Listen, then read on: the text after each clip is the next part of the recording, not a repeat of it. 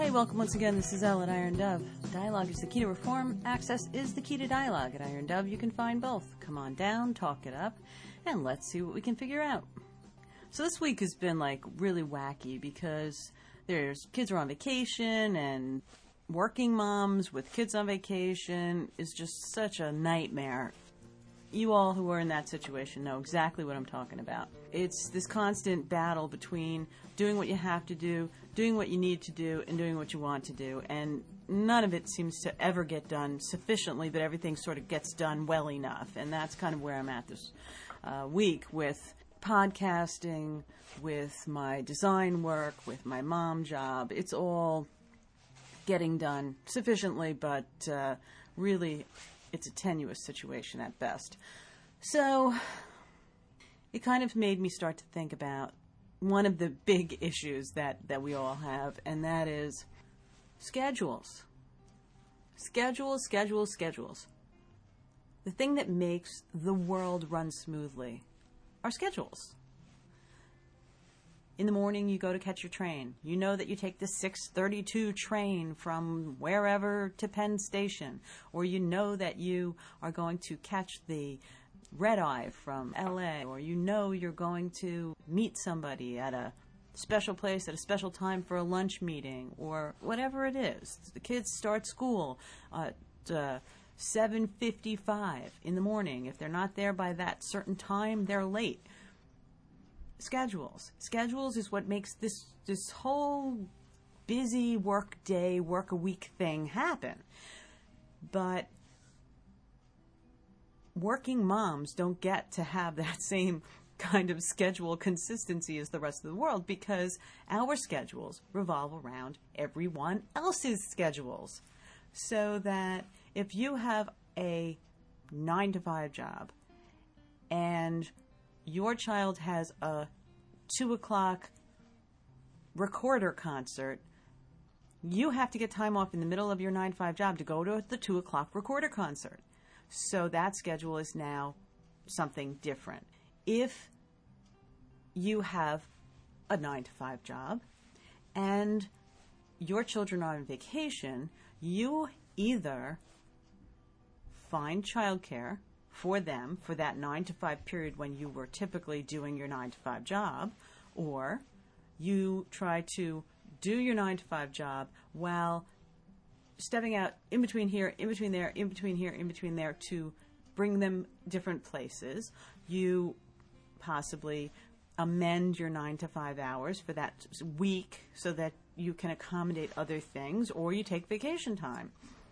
Either way, your schedule is wrapped around their schedule. And their schedule says, we get a week off in February for no apparent reason.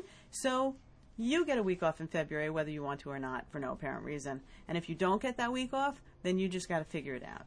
And so the working mom thing is, ah, another schedule change. So they go back to school, everybody goes back to the schedule, the routine starts to work nicely, the household hums, everybody's got their place to go and their place to be, and it's all good again. And just when you get into that groove and they get into that groove and life is running really smoothly and it's all nice, nice, bang, schedule change. We've got parent teacher conferences no school today, or we're going to have emergency management meeting and school lets out at 11:15. But why 11:15? Oh no, who knows? It sounds like a good time. Schedule change and that leaves people hanging all over the place, usually the working mom person where you've got to scramble to get coverage, get people picked up, or make arrangements of all different kinds. It's crazy. So, so this week is crazy. Anyway, it. The reason I'm talking about this is because, in addition to being a little teeny bit frustrated about the schedule changing again, where I don't have time off, they have time off. There's nothing special planned in terms of filling up that time, and um, and it gets tricky. Interestingly, I also go to school. My school doesn't happen to have vacation this week, so it's a lot to squish in. In any case, there was a recent report by the Associated Press, according to a poll sponsored by WNBC TV in New York City. 27% of the voters said they were not likely to vote for a woman candidate. When questioned, almost a third of them said they wouldn't back a female candidate because they said that women are not up to the job. Women are not up to the job. And I thought to myself, what do you mean we're not up to the job? Seven in ten Americans don't think that they would vote for Hillary Clinton as president because they thought that a woman is, quote, not up to the job. The presidency is a man's job and women are not, quote, not up to the job. And I started thinking about that. I was thinking, what are they talking about not up to the job? We can't multitask? Is that it? No. We can't be tough and make things happen? No. We can't negotiate and settle disputes? No. We can't manage budgets and work with limited funds and make sure everybody still gets what they want? No. Um, you know what they're worried about? Oh, this was really funny. I actually went out with some friends yesterday and we were talking about this particular subject. And one of my friends, she says to me, Well, if I were president, I'll tell you what, when I'm PMSing, they just better not screw around with my borders because I'm just mean. so I thought to myself, you know, that's probably what it is. They're worried about women PMSing. But, I mean, come on, ladies. Seven in ten American voters, if they asked five men and five women, that means that women said no, they wouldn't vote for a woman. What is that about? Come on, ladies, have some confidence. Almost 80% said it's unlikely Secretary of State Condoleezza Rice could win the White House. Gender is a factor, said Lee Miringoff. Well, gender, of course, is a factor. And what does that mean? Women are not up to the job. I'll tell you something. Most men that I know, they have a job. They go to work, they do what they do, they come home, and then somebody else takes care of them. Most women that I know have three jobs. They go to work, they do their job. They come home, they're a mom.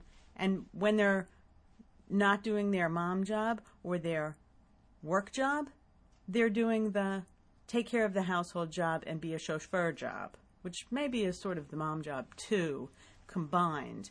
It's hard to say. But in addition to those three jobs, they're usually the shopper person, chief cook, and bottle washer. How does that make you not up for the job? I don't get it. Not that I want to be president necessarily, but I think that there's a lot of women that I know that could make much better presidents than men because just in general, they seem to have so much more common sense when it comes to certain things. Um, there are plenty of female heads of state around the world. It's only here in the United States that people are so like, ooh, I don't know, uh, anal about the whole. It's got to be a man. It doesn't have to be a man. It could just be a very capable woman, and maybe it's time. You know, people are so busy beating up on Hillary Clinton. You know what? She's just as up for the job as any of these men are. That is for damn sure. Not like George's doing such a great job, folks. You know?